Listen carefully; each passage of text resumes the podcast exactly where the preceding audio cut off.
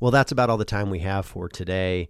I really enjoyed going back and listening to country songs that incorporate topics or instrumentation or musicians from Mexico. There's a strong history there, and I'm glad we were able to explore it on today's show.